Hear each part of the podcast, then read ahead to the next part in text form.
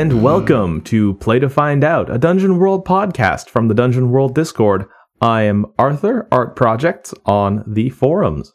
And I am Eamon, Voidlight on the forums. So, I'm at home now, Art, and I've been using my younger siblings as a bit of a guinea pig group. I asked them if they would prefer to play one ongoing campaign during the time that I'm home for break or to like bounce around different systems and try things out. And they said they would like to mix it up.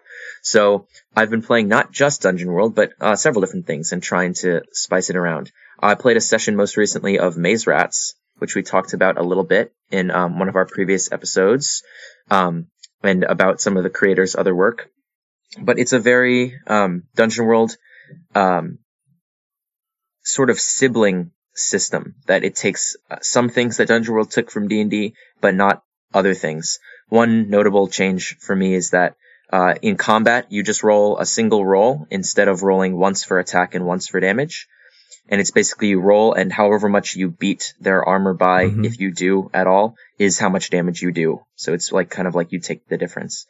Um, and uh, the, the the single moment fictionally that I want to call out was a moment when my players were trying to escape from a, a rival wizard's um, tower. They they were hired by one faction to rob another. Mm-hmm. Um, this was all randomly generated as as per the uh, the the rules of Maze Rats, and one character had cast a spell, and um, sort of thinking about what we had talked about in our spells episode, I wanted to give this spell since they rolled really well on it. I would just, it essentially lasted for the duration of the whole session. Um, it was basically, they cast uh, a circle of silence around this whole place. So I had it where like if they were in certain rooms, they were kind of clipping into the boundary of the circle of silence and like they could not make any noise and no noise could be transmitted to them and the whole world was silent. And during the time that they had spent inside of this tower or in the dungeon, uh, th- the fact that there was this random circle of silence around here had become an attraction over the past several hours, and uh, an impromptu circus had been set up inside of it, like just doing these like feats in the sort of like um, eerie stillness of silence. And so they escaped by like jumping onto a giant trampoline that a bunch of people were holding and trying to become part of the circus, and that was a highlight for me. That sounds fantastic. And what a cool way to use some of the stuff we talked about last week in a um, you know, in new play. So with that, um, why don't we talk a little bit about something uh, something that's been on my mind a lot recently, uh, and that I suspect any Dungeon World GM with a with a consistent group of people that they play with um, has run into, and that's what to do when a player is missing. Um, so that'll be our GM Academy for today.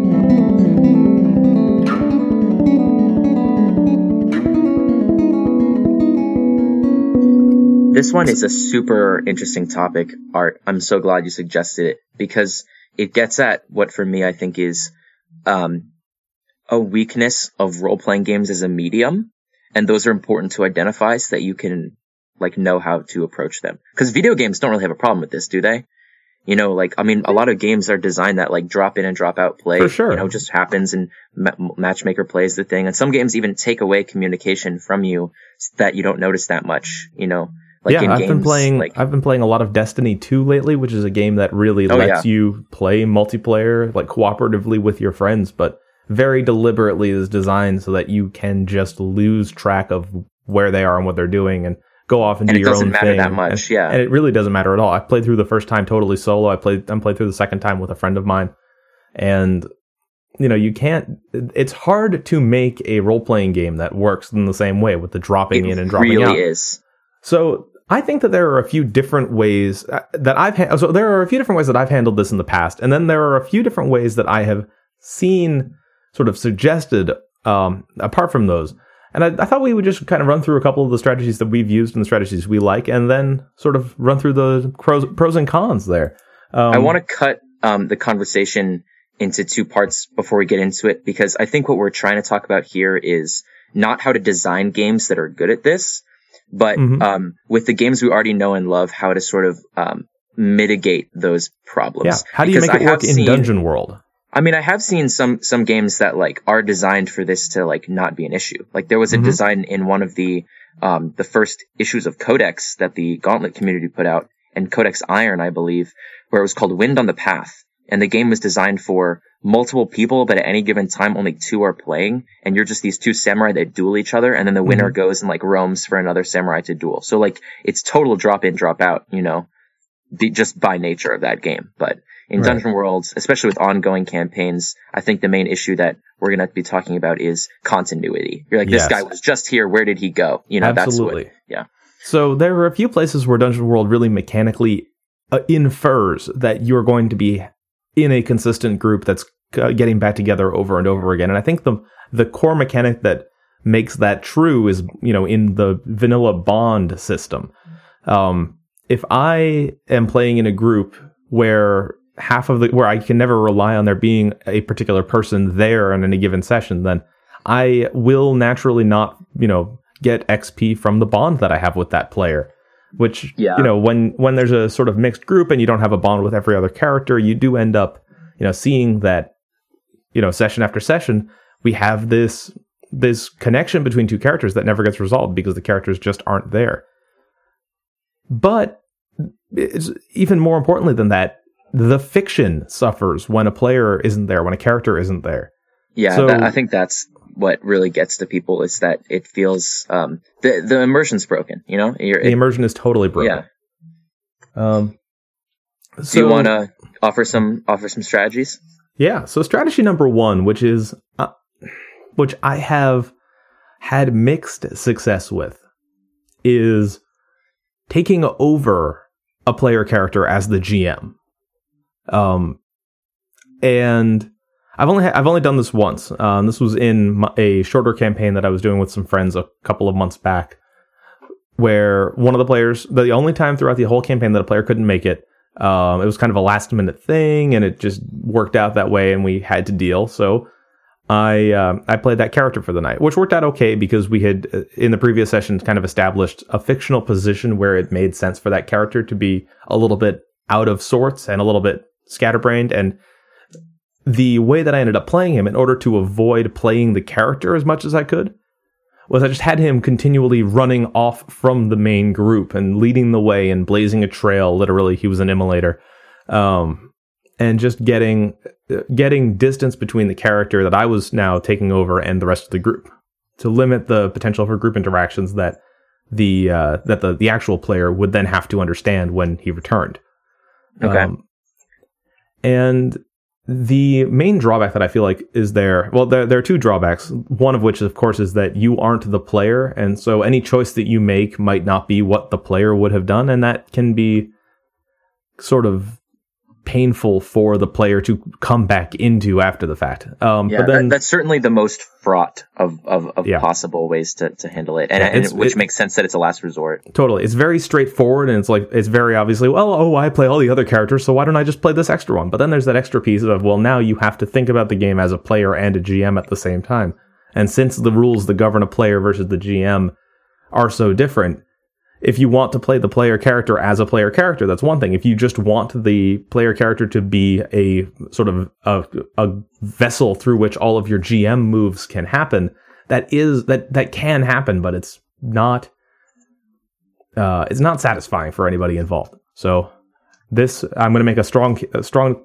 a strong statement here, which is that this should not be the way that you approach a missing player in your games ever certainly not I, I, would say to to play them as a player character um, yeah. i could see like converting them into an npc especially if the person was gone permanently um uh you know and, and then maybe that could be a, a ve- like a very last resort if they were just gone for a, a temporary basis to convert them to an npc but that should be done with the full communication with the player of here's what's going to establish some sort of contract mm-hmm. like what would they feel like if their character died while they were gone? You know, like some people would be okay with that as long as they like, got a full account of what happens, as long as it was fictionally right. satisfying. But other people are really not okay with that and want to safeguard their character somehow. And that really comes down to what is you and your group like? Because some people are really protective of their PCs that like they are not having fun if their PC isn't like yeah. given, you know, a certain spotlight and has some sort of amount of plot armor where other people are okay with, you know, an inglorious death, you know? But, um, I think that the um, go ahead, go ahead. Uh, well, I do think that brings us to option number two, which is you set the you set the consequence at the beginning of any campaign that if you miss a, sec- a session, the thing that will happen is your character dies. Now, I don't like this. I don't like. I don't think this is a particularly good way to do it. But like well, not necessarily automatically, but in a fictionally sensible, justifiable way as the first thing that happens in the session. Um, oh, so if they miss a session, like they die exactly. no matter what. Um, is now, what I'm saying. I don't think that this. I don't think that this always that's works. that's pretty harsh. But I do yeah. think that there is one place where it can work, which is in a campaign where you are deliberately trying to churn through player characters um, as a group. Yeah, I could see that. Um, yeah. Something where, yes, you might not come back to the same character that you started with, um, but also most of the rest of the group is also coming back as new characters because they also died that session. Um, I don't know if you've ever. If, I think something. Uh, Yeah. I have. I've played. I've played in games like this. I haven't levied that specific rule, but um, in games like that, one thing that I've hel- found helps people not get too attached to the characters is make multiple Mhm. characters from the get go. I typically have them draw up two player characters in our session zero, and just like um, for, with the knowledge that like one of these will certainly die. Yeah, absolutely. point. You know, uh, you know, not not not like oh, I'm so hard, like I'm gonna kill him. You know, but it's just statistically Mm-hmm. likely. Like I've had that, I've had that, like, you know, where they survive to the end, but it just puts it in their mind from the beginning that, like, this is that sort of game. Um, another advantage you have, if you're already thinking about this at the start of a campaign, is to design the campaign to be sensitive to that type of thing fictionally, which I've seen done in some really interesting ways. Um, and then we, maybe we can talk about some strategies of like, what if you're really Mhm. up against the wall? But, um, this is something that just because of life circumstances I have known for the past several years that has going to be a recurring beast in a lot of my games. Uh, you know, this beast of time schedules and what is the group going to look like on a given night. And I've been faced with multiple choices, um, and different groups that I'm with, depending on whether I'm GMing or not, have approached it in different ways. I have one group that would rather sacrifice playtime than to ever be apart. So we play almost like Mhm. once a month, um, if not less frequently because of that fact. Like w- only when we can get everyone together do we go for it because they don't want to ever leave someone out. Um, and I mean, that's just the choice of that group, you know, and they kind of make up for it by trying to have Mhm. really long sessions, which some people prefer and some don't, you know, on the tune of like six plus hours. Um, but then I have some other groups going where I'm the GM and we've stated like, we just want to play, you know, and we're, we're okay with playing with whoever's there, both with people missing or with people dropping in. And so I try to make the campaign amiable to that since I knew that from the beginning. And there were many ideas I mulled over that I pitched to them that could make Yeah. that work. Some of them, um, more offbeat than others. Um, and I've seen them work in different ways. Um, one thing that I'll give credit to that wasn't an idea I came up with was I was watching an, an actual play somewhere and I don't remember exactly where. Um, but they said that their campaign had this thing where there was a, uh, this sort of cosmic force the players were fighting. And part of the thing was that these, these bubbles of purple energy would like come into the world and sort of like take out chunks of the world for a while and they would pop back in somewhere else. And during the interstitial period, the person might experience a thousand years or they might experience a couple minutes, like if they were caught in that bubble. And so whenever a PC would miss a session, they'd just say like, oh, they were trapped by one of these bubbles and they've been taken into like the unknown and maybe they'll like pop back in, you know? And that's so like, that sort of just fit with their fiction perfectly because that was how it worked. Um, additionally, the, uh, the upcoming Invisible Sun role-playing game, uh, has it within the fiction that the whole game is taking place in a reality that's layered on top of our own. And it is possible if you lose focus and clarity to fade back into the shadow, which is the fake reality. So sometimes if someone misses a session, they might just say, oh, they Mhm. faded into shadow for and a while. back. Uh, in some of my sessions, I've done it where at the end of every session, um, and this is a little bit more easy, easy, easier to port into any game than than those ones that I just said, which are sort of cosmic solutions, um, where you try to set it up narratively, where at the end of every session, your characters are back at some sort of base, and then they are venturing out at the uh, at the beginning of the next session, because then you can just say like the team that was selected for this specific mission is the people that are here, Mhm. and those other people are just at Yeah. base, you know, or something like that, or or they're on a ship and then they descend, you know, or uh, to do their missions. Um, I've had it where everyone is on a game show and on any specific episode, like the only people that get selected to like compete are the people that are there. So that, that, that gives you a bit of flexibility from the Yeah. get go. So create. Have you done anything of that sort, like like pre like in session zero already, trying to put yeah, some creating sort some of a, a time moves weirdly in Lordran kind of uh, opening, Dark Souls style. Um, yeah, creating Yeah, a fictional justification for players to not be around is like a really good thing to do early if you're worried about that, and it's something that I need to be better about because I've missed.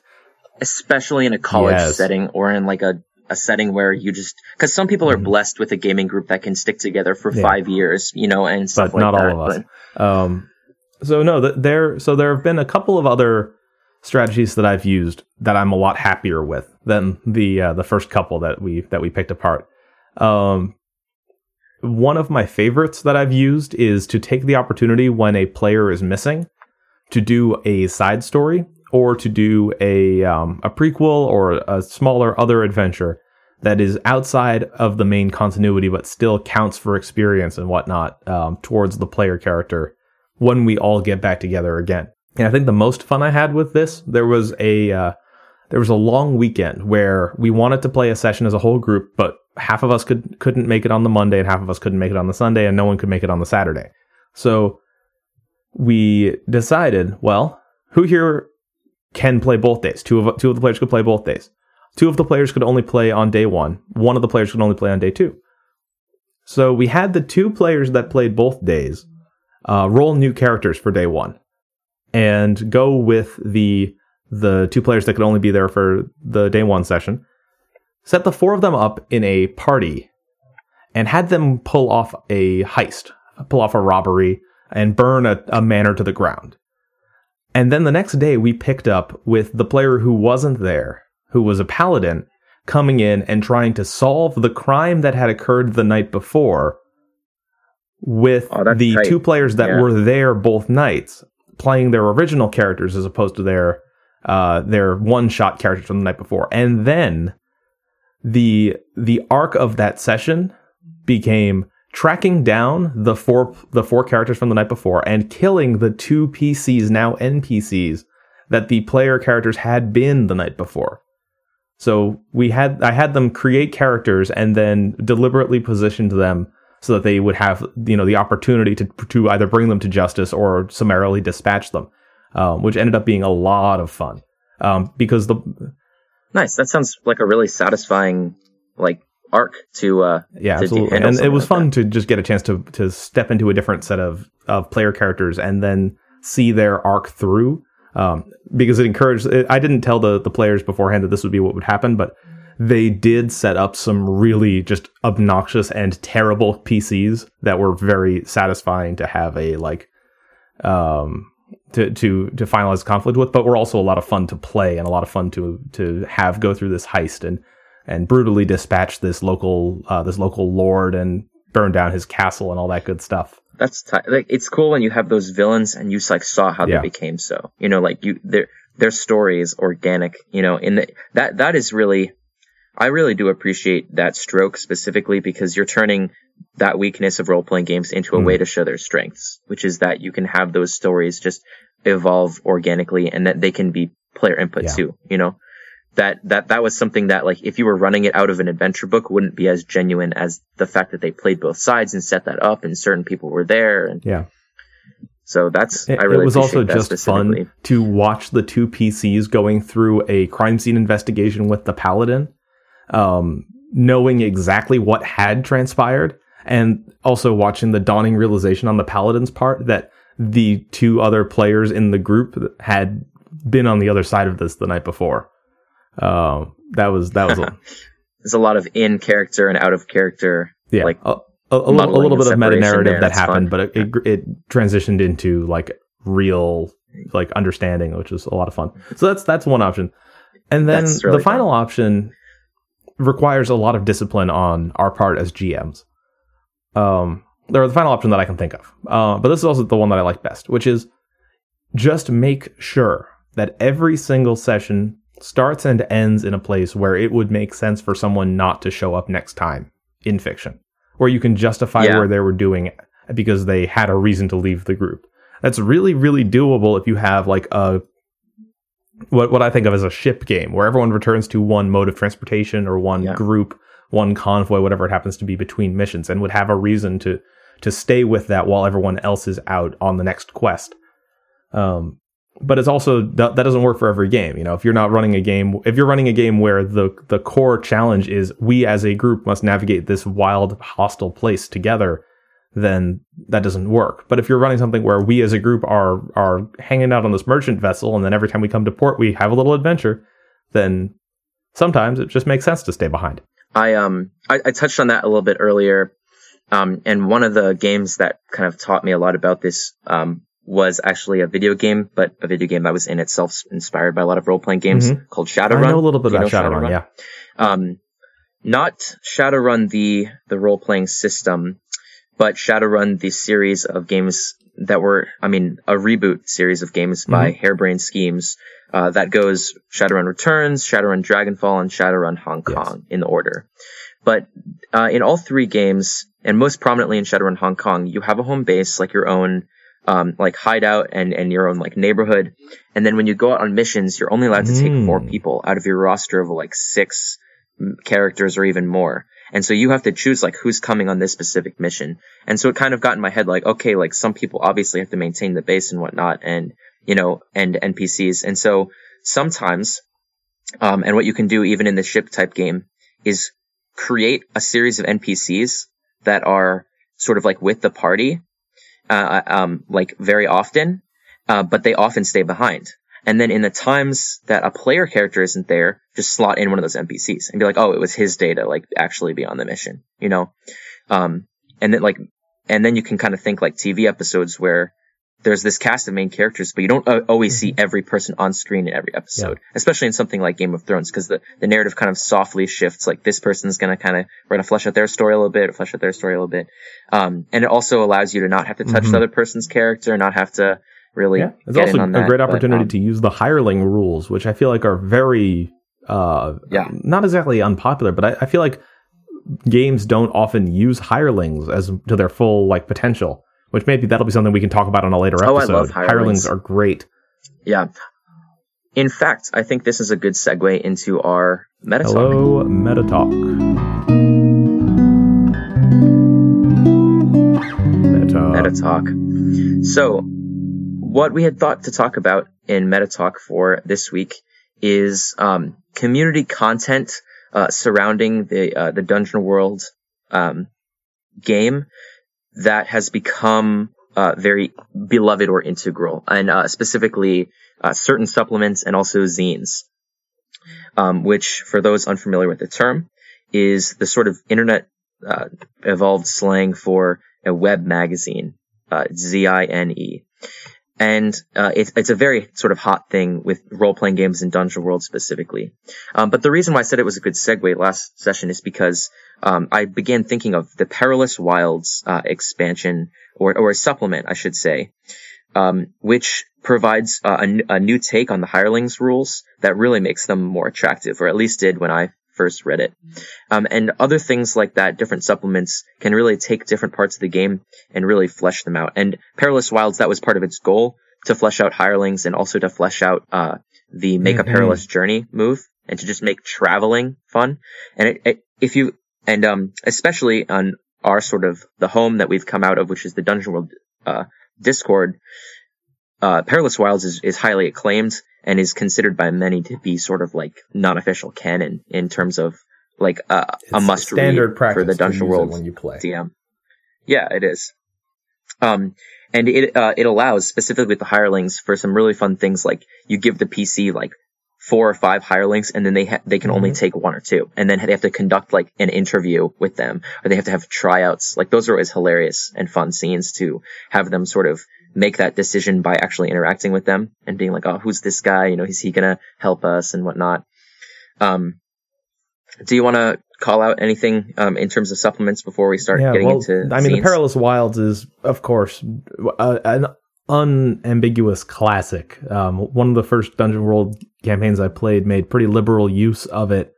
Um, and I'm trying to think. There, there was a there's a collection of compendium classes and uh, and supplemental classes that my group quite likes, and I believe it's called Lore and Lords, Lore and Lords, um, which is Yeah, that's from a series, it, actually. It is the one from the series that really jumped out to us as the perfect thing to use in a recent game that we all played. So, um, there's a big shout out to that uh, that pack with just some really clever takes. Uh, I think we talked a little bit about the uh, the the mage variants or the the spellcasting variants that it comes with in our last episode, spellcasting. So uh, go check that out for a little bit more uh, of our opinions on cool spellcasting supplements and community created material.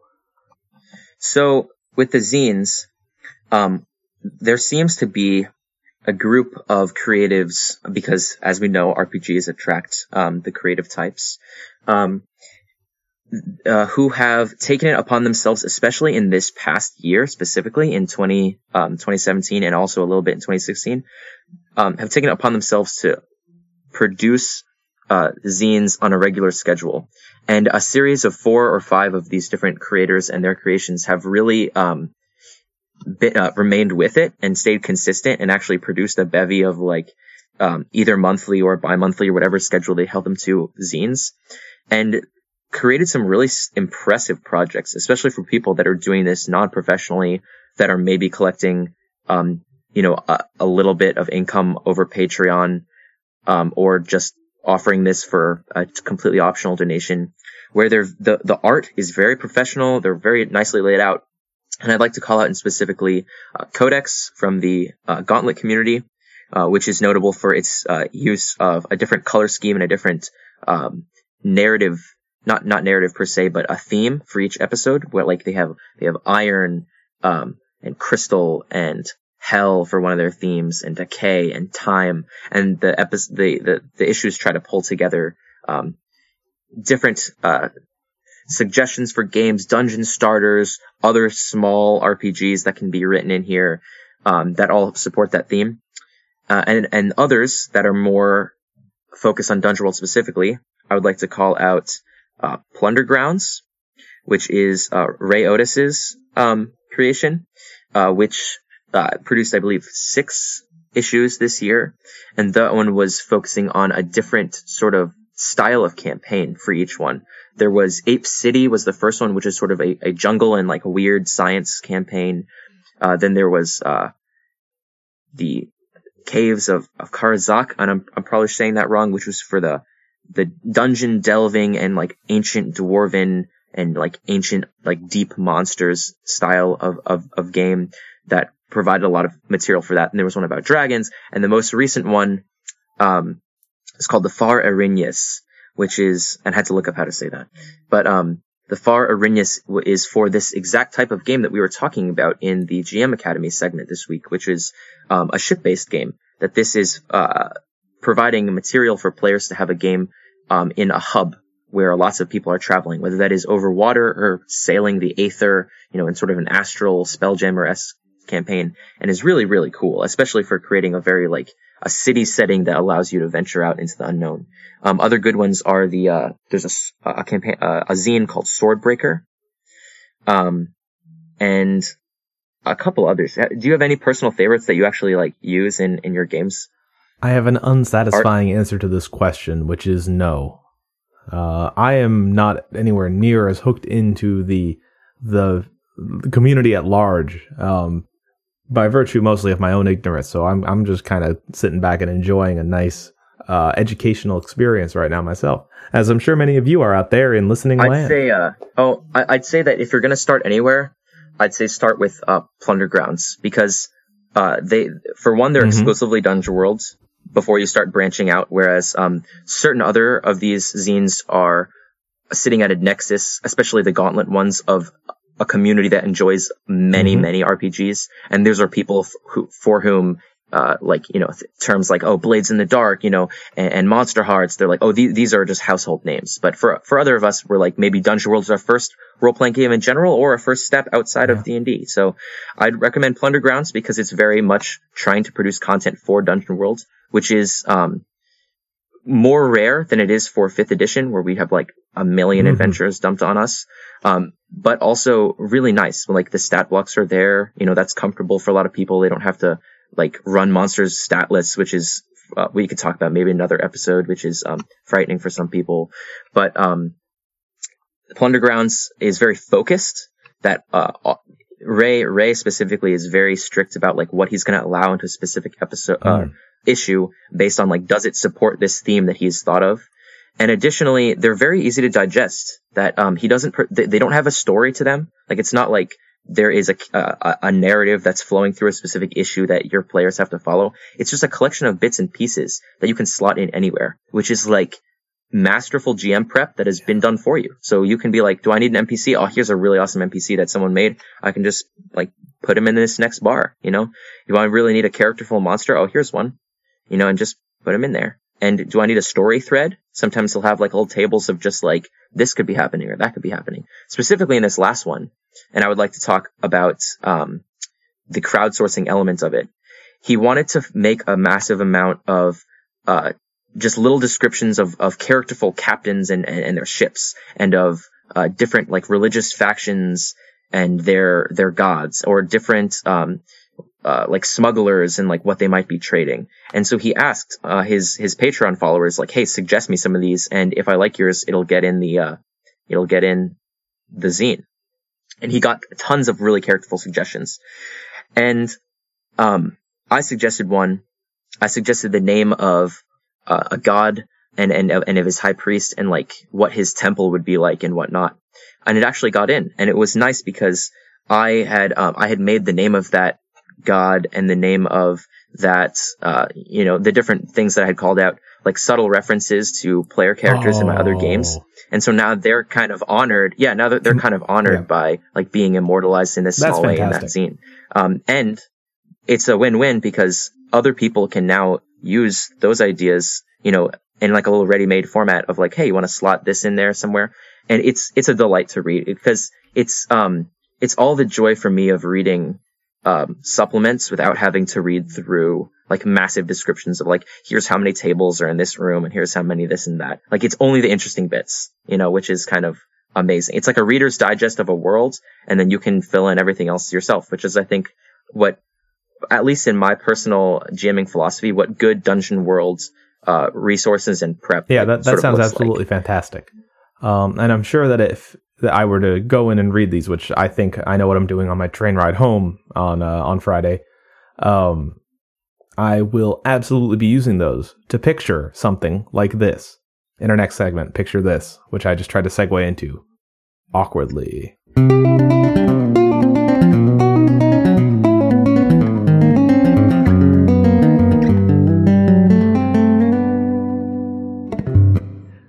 Like you to picture elves as cats when you're running your game. Think about what a cat would do. Well, they would be sort of disinterested, aloof, off in their own world, like an elf. They would be kind of preening themselves, constantly trying to keep themselves perfect and and beautiful and ether- uh, ethereal in their beauty. So go go one step further with that. In a game that I recently ran that I really I enjoyed, we had a lot of elves doing a lot of cat-like things. For instance, jumping from great height and always landing comfortably on their feet, no matter the height from which they or they originated. Uh, we also had them hate water. Um, so I'd like you to think about that for your next game. Can elves be more like cats?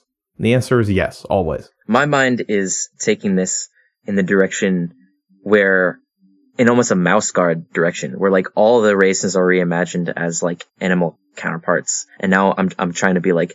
You know, would, would humans be rats or would humans be dogs or, or are the dwarves the dogs? You know, like this is, this is fascinating. I, I will think more about this.